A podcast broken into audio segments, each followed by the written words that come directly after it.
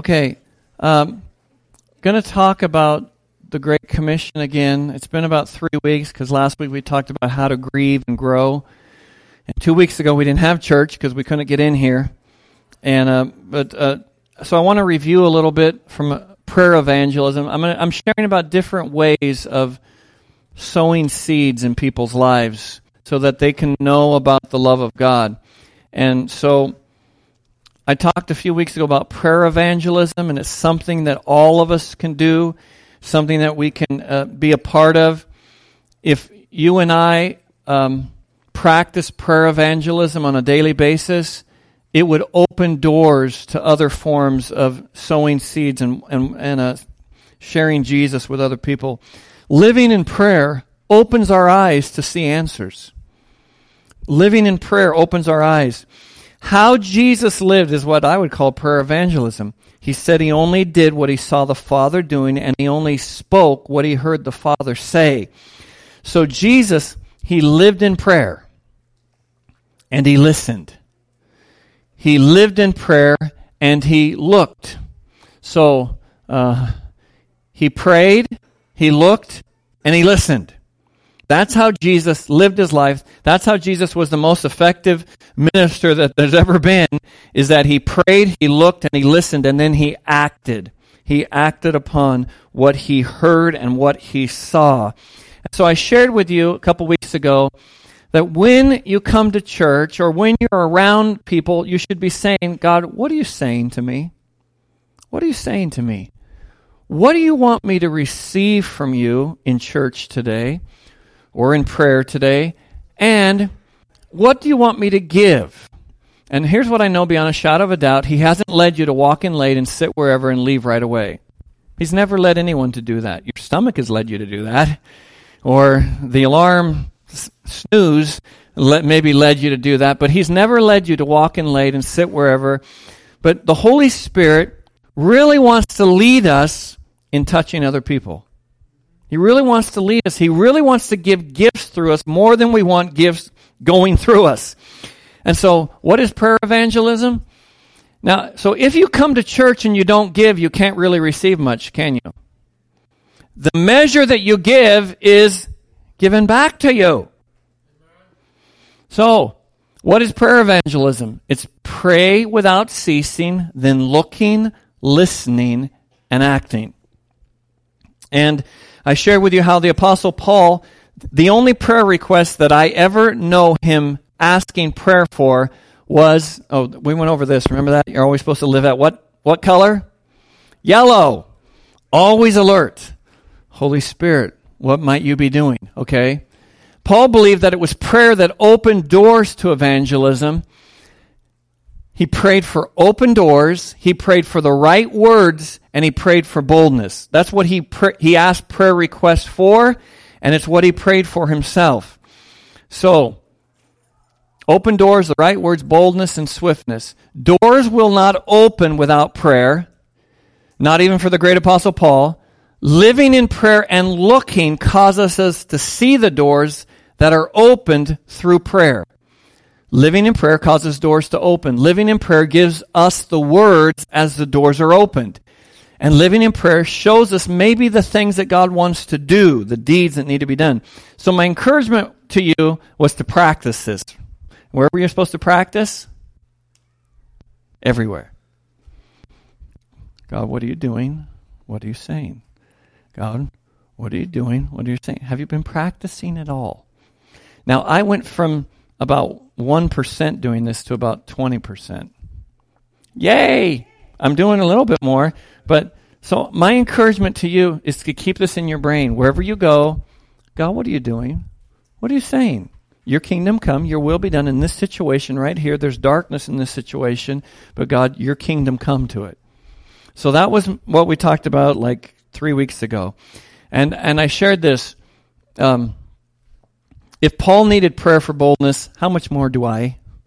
If Jesus lived this way, how much more do I need to lean into the Holy Spirit to listen? So, my encouragement to you is to practice. Love is an action. Love is not a feeling, it's an action primarily, and feelings follow those actions. So, when you came in church today, what did you do?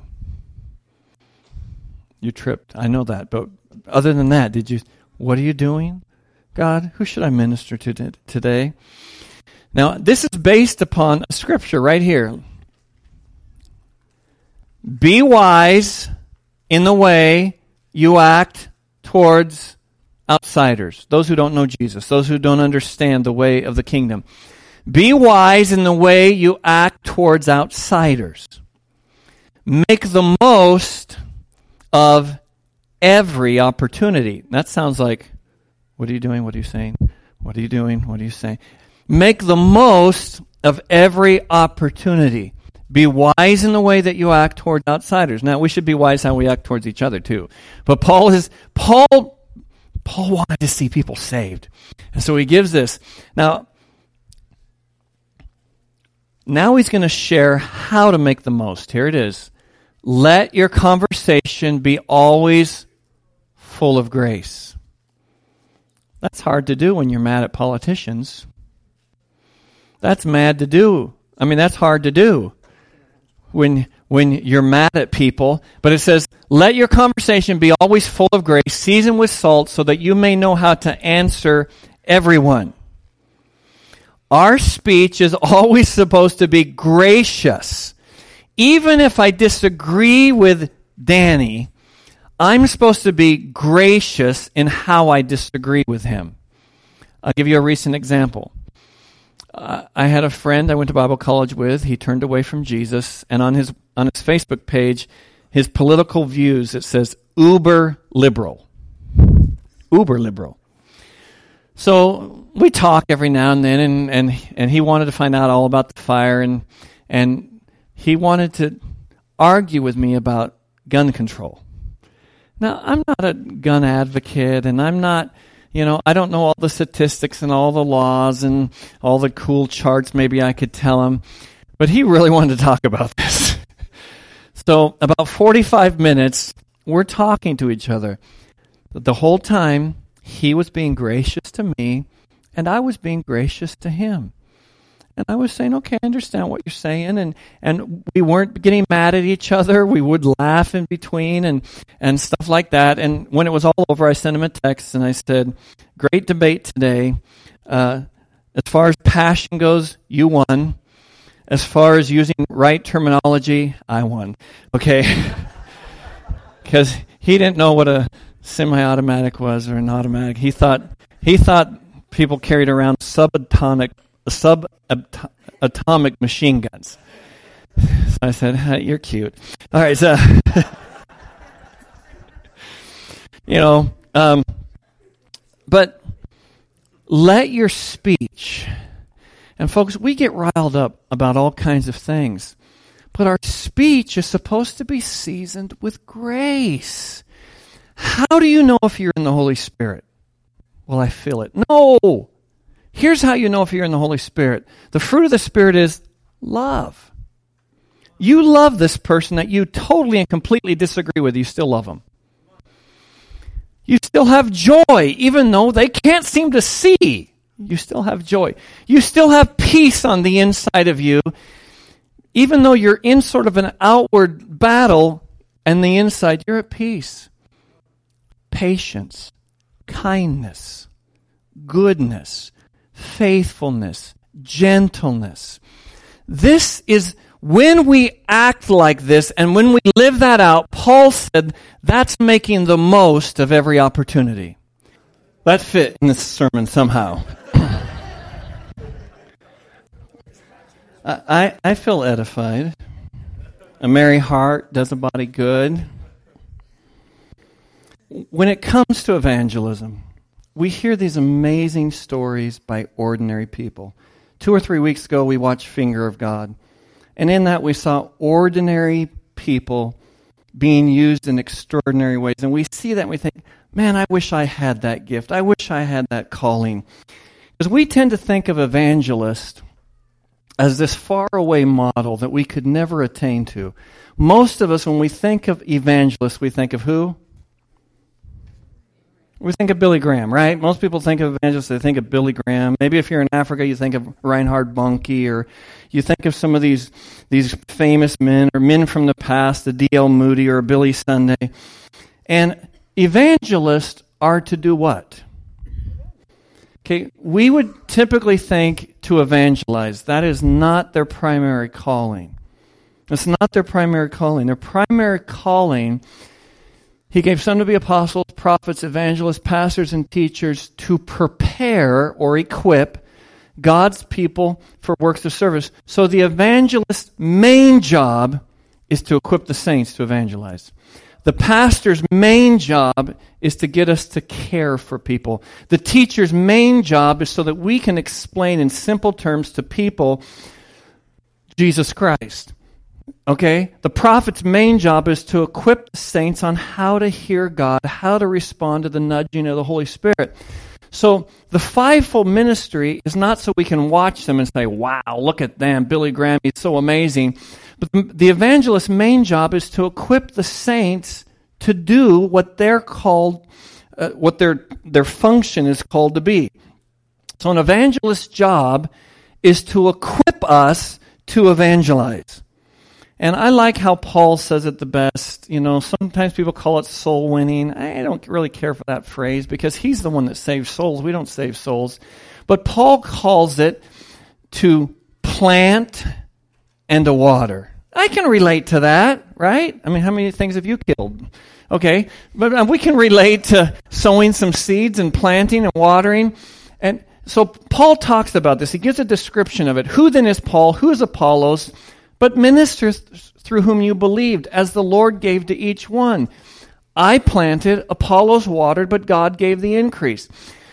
So then neither he who plants is anything or he who waters, but God who gives the increase. Now he who plants and he who waters are one, and each one will receive his own reward according to his own labor. For we are God's fellow workers, or we're co-laborers with him. You are God's, God's field, you are God's building. So what does it mean to plant? You only plant a seed once unless it gets stolen. Then you got to replant. The squirrel dug it up, the dog dug it up. But what does it mean to plant a seed? Well, the first time somebody hears the true gospel, they just had a seed sown. You know that a lot of people have heard a false gospel, or a legalistic gospel, or an angry gospel, or a watered down gospel or an incomplete gospel. But when a person for the first time hears the true gospel, a seed just got sown inside of them. Once that seed is in there, it cannot grow without water. It has to be watered. Now, sometimes people get born again just like that, but most of the time, it's seeds and then water, water, fertilizer. Then you got to weed it. And what's a weed? A weed is this guy. This guy believes in evolution. That's a weed. I got to try to help him pull that weed out. This guy has been hurt by the church. So he doesn't he hates hypocrisy.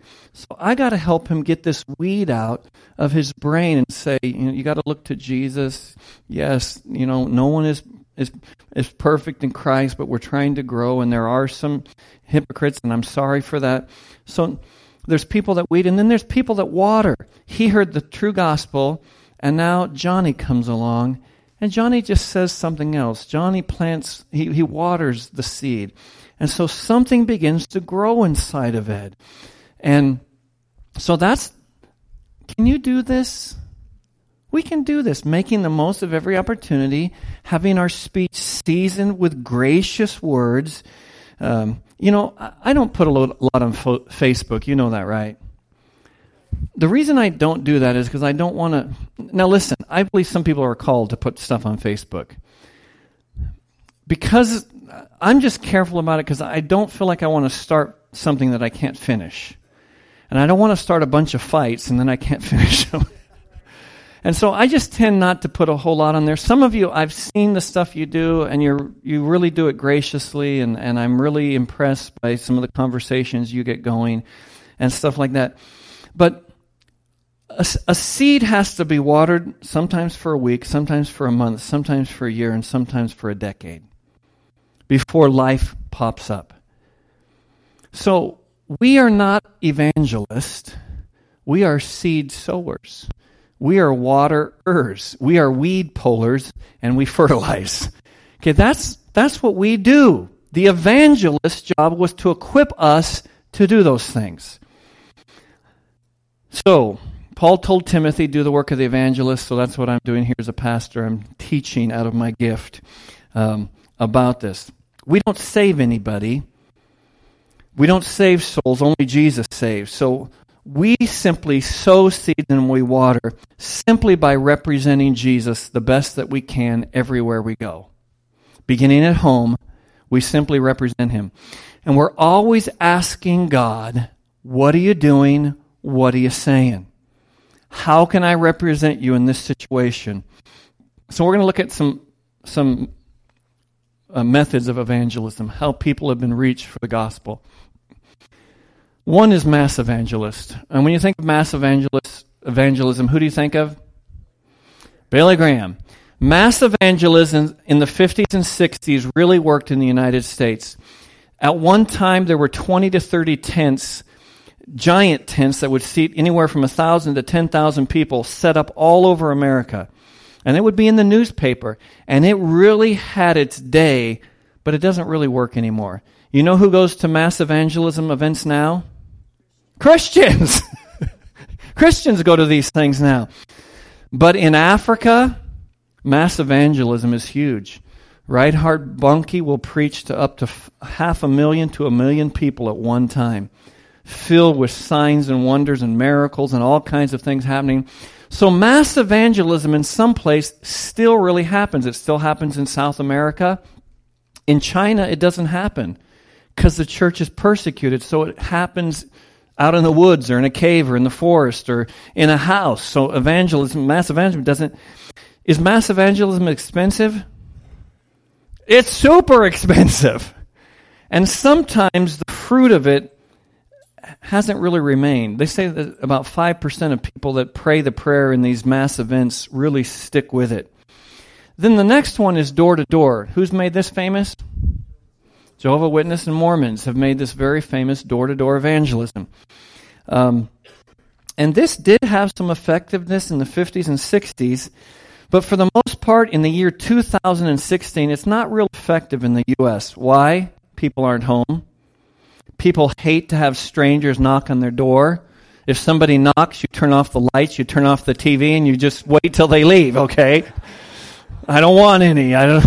I don't want to buy this. I don't need steak. You know. I don't know. Have you seen those people driving the streets and they have the great deal on steaks?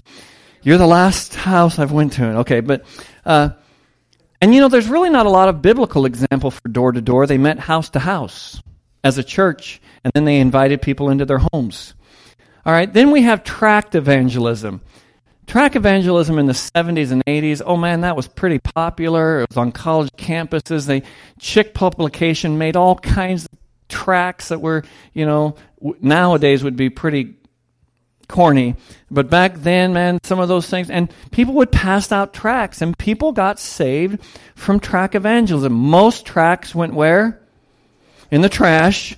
You know, people cussed when they saw it on their windshield, and and uh, except for Elf. You remember Elf? He took every tract given to him. Um, but but tracts can be handy sometimes for getting thoughts in your head. And then there is kindness evangelism. Now, our valley has been in a three week thing where the church has opened up its doors and given away a ton of food, clothes, all kinds of things the church has been giving away in the valley. It's been wonderful. Donations have come from all over California and beyond. Stores have donated cases of water and Albertsons. I can't remember what they brought up, but they brought up a bunch of stuff to us just, I don't know, out of the blue. And so kindness evangelism is simply doing acts of kindness for other people. We've done quite a few of them in the past where we went to houses and raked up leaves and weeded places and and we would wash people's windshield and we did free car washes. And you remember when we used to go out to Onyx? We'd go out to Onyx and we'd bring out food and tri-tip and and uh, you know we served a lot of people and brought them shampoo and all this kind of stuff and canned goods. And if you've been out there at all, or if you've been up upstairs, upstairs is just crazy uh, with clothes and, and all kinds of stuff. But kindness is what we've been doing. The church has been doing at a at a, an incredible rate in the last three weeks, as we've just simply helped people try to get back on their feet. And so, kindness evangelism is a very low risk. I mean, anybody can do this, you know, a low risk, and yet it can be very effective in just showing the kindness of God. It's just been a neat experience this week to see people who may not know the Lord, but they've been incredibly blessed, and you know, God bless you, and you hear everybody saying that. And it's just sort of a neat thing to see.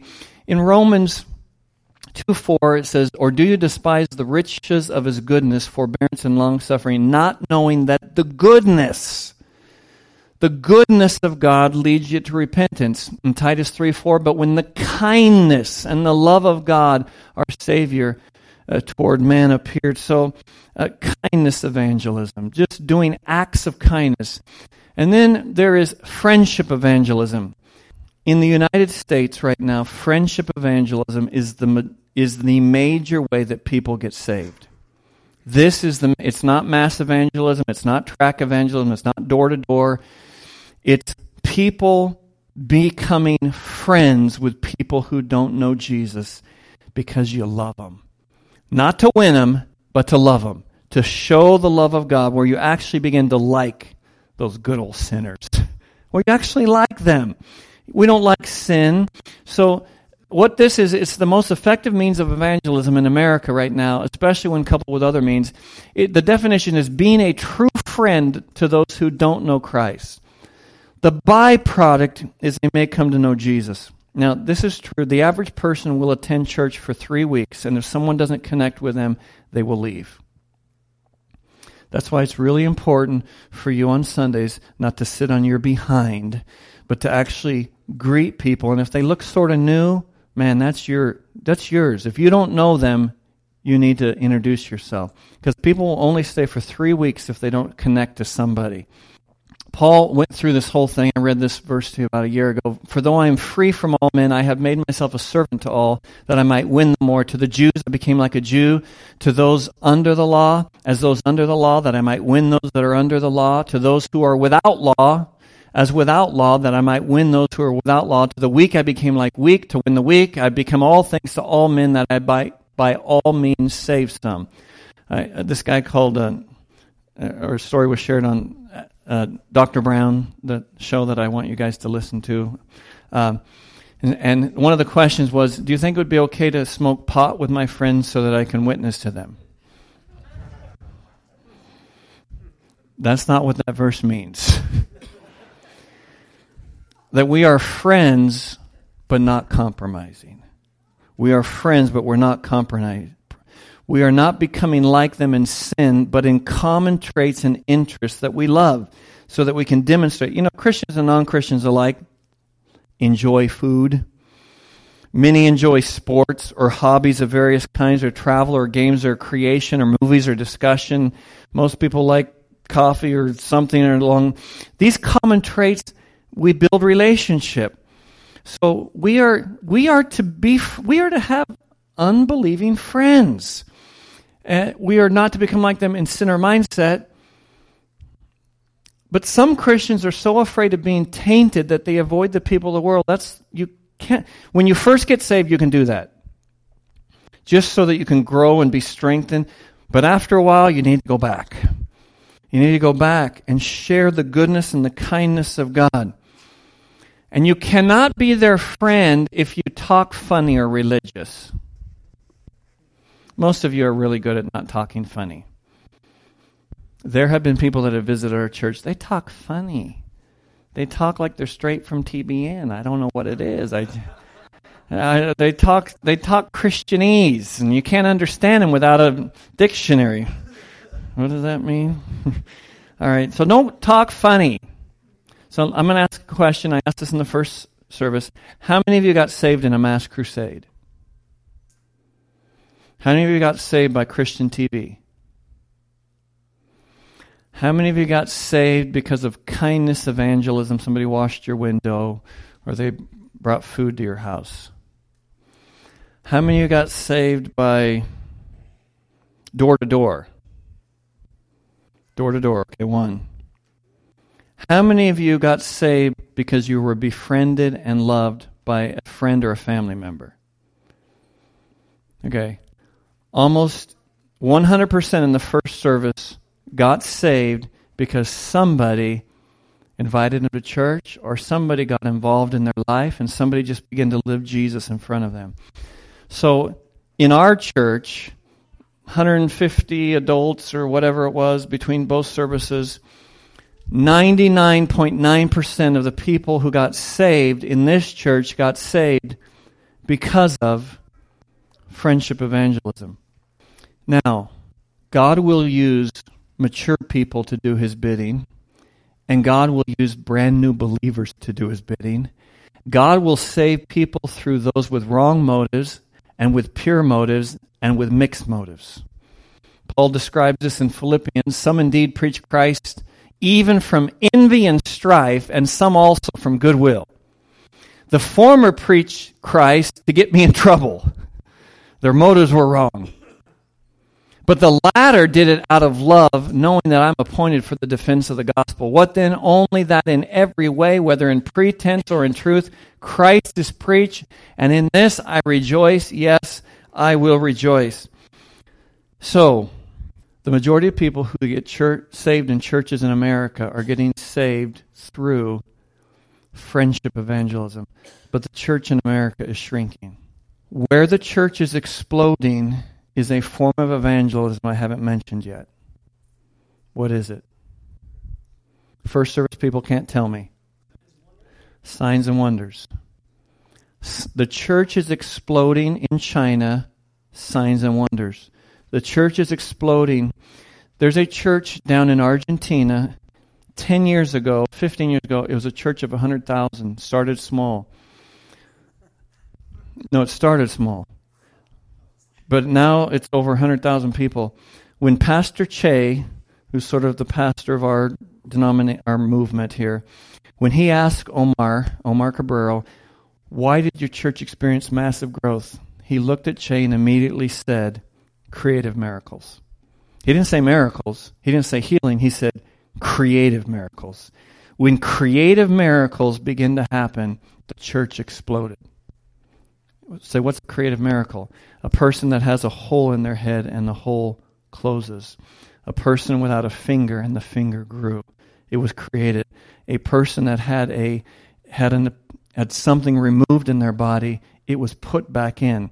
Uh, Bill Johnson shared a few at, when we watched The Finger of God about a man who had a glass eyeball and he got prayer and he it started to get blurry. He took out the glass eyeball and behind that was a new eyeball. The man had lost it. Those are creative miracles. It's hard to keep those quiet in a community. so, um, the church in the United States is shrinking. Mainline denominations have been losing members for the last, the more liberal they get, the more members they lose. If it wasn't for churches that are preaching the Word of God in a relevant way, the church would, would the rate would be astronomically low. But because there are moves of the Holy Spirit in various places in America, um, it's not shrinking as bad. I know that sounds I'm painting a face on something that's bad. What does America need to see a turnaround? Not door to door, not tracts, not mass. Well, Mass with signs and wonders would be a sight. But what the church has to begin to demonstrate is power. Power. Where people see the power of God. And if they won't come to church to see it, we got to show it out there. And so this is where the church is exploding. And the reason I'm showing these videos at night is because they're full of signs and wonders amongst an exploding church. When I showed you the Church of China a few weeks ago, it's filled with persecution and signs and wonders. So, I'm going to quit here because it's where I had to quit in the in the first service. But I do want to, and plus I want to get to the river. No, I'm kidding. I uh, uh, I, I want to share. I want to share something. Two people have had visions, and, about sort of the fire situation, and I want to sort of share them. Um, one person's from Costa Rica, and I'll share that uh, second. But somebody in the church had a vision of the church joining hands, and we were doing the children's uh, ring around a ring, ring around a rosy pocket full of gold, ashes, ashes. We all fall down, and in the vision we all fell, and of course ashes is what we have seen, but in the vision we all got up. Okay, we all got back up, meaning the ashes may have burnt, I mean, the fire may have burned some things, but we're back. We're up. We're going to see recovery. This came from Pastor Orlando. Many of you might remember him from Costa Rica. And he said, Mike, we are praying daily for you, your family, and the church. Three days ago, I was praying for you during my devotional time, and I had the following vision. You were standing at the beach, in the shore, wearing your swimsuit. You were looking at the ocean.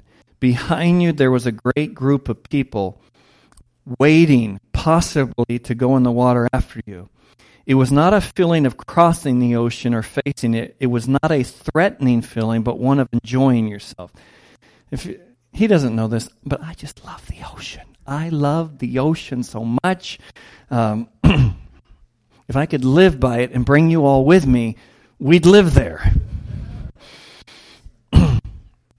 I feel in my spirit the group of people standing behind you represents Kern River Church.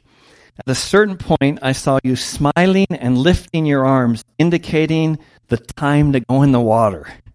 So everyone behind you also raised their hands. That's the vision I had. I definitely believe there's something coming for you in the church if we remember the word, the promise comes after the desert. And so he said, Give my love to your family, and church. And so both of those visions, I thought, eh, that's very similar. We're getting up and we're going in the beach. so um, I'm encouraged that God knew what was coming and He has some plans to bring beauty from it. And uh, um, Nicole sent me a song, and I, I really thought this song it was just so good for what we've been through. So I'm just going to share the song real quick here, and then we're going to pray. You got the volume up? Okay. Oh, wait. Matt, I need you to go to the last slide because I, I can't finish the message. So just go to the last one, please. It's a good one. Hey, have I said anything about Dallas? Or was that the first service? Okay. Let, let me um, let me close with a few remarks here. Um, a lot has happened this week in our nation, and uh, some protests, and then, of course, what happened in Dallas uh, was very difficult to see. And when this happens in our nation, everybody seems to go to their corner.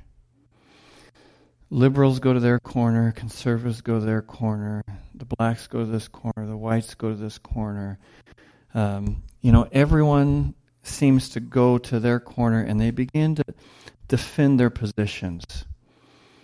And we might all ha- we might all have opinions, but we must demonstrate compassion and empathy to every side. Sometimes we think, ah, well, they don't know. Listen, what every side feels is felt deeply to the core of their being. And so when we ridicule and mock and say demeaning things, all it does is further the divide. And if our nation is ever going to get healed of racism and, and all these crazy, where we're taking sides and pitting and, and, and there's just all this anger in our nation, we've got to choose the better way. Okay? Yes, I might have some opinions, But I'm not going to argue, and I'm not going to get mad. I put the river today, I'm not going to talk to you about it. If you try to talk to me about it, I'll splash you. So, you know, we're good. Uh, but, but we, we really have to take the high road here. We've got to turn to prayer. Because I really can't do anything about Milwaukee. I can't do anything but pray. I can't do anything about Dallas. Me getting online and mouthing off, or me, me and you getting mad about it together and giving our opinions. That's really not going to do anything. But prayer might tap me into the mind of God about it. And then I might pray the will of God concerning it. And we know what His will is. We know what heaven's like. So our hearts and our minds and our speech needs to line up with what heaven is saying. Come unto me, all you that are weary and heavy laden. Come unto me, all the downtrodden, those that feel oppressed, abandoned. Uh, you know what? You know, yes, we want to pray for justice in in situations, but we also want to pray. We can have justice and nobody gets saved. But in fact, when people get saved, it leads to justice. And so I just encourage you, in light of what we've seen this week, and you know, our hearts have been broken over this thing, and, and we hear all kinds of opinions, and people are giving all kinds of opinions. Have his opinion. He loves black and red and white and yellow, and I used to sing that song as a kid. Jesus loves the little children, all the children of the world, red and yellow, black and white. They are precious in his sight. And so sometimes we don't even care about what the other person says because we know we're right. Listen to what the other side is feeling. We don't have to agree with it. I'm not saying to bow to every opinion, but I'm saying in every opinion you hear, don't begin to battle it in the flesh and with your mind. Battle it in the spirit. Battle it in prayer and love. So, God, we pray. We pray for the United States and how we pray for United States. How we pray for a united mass of people. Sometimes we don't even have to go to the nations because the nations have come to us they've come to America. And God, I just pray that oh, we all have our political persuasion, and I don't think we need to lay that down, but we need to bring Jesus into it. We need to bring Christ like attitude and dialogue into it. And God, we don't need to die on that hill because you already died on a cross. We need to proclaim the victory of that cross. In Jesus' name we pray. Help us, God, when people want to fight on these issues. Help us to find your mind. In Jesus' name. Amen. Oh, I have notes. I don't know what good it'll do you, but here, here's notes for you.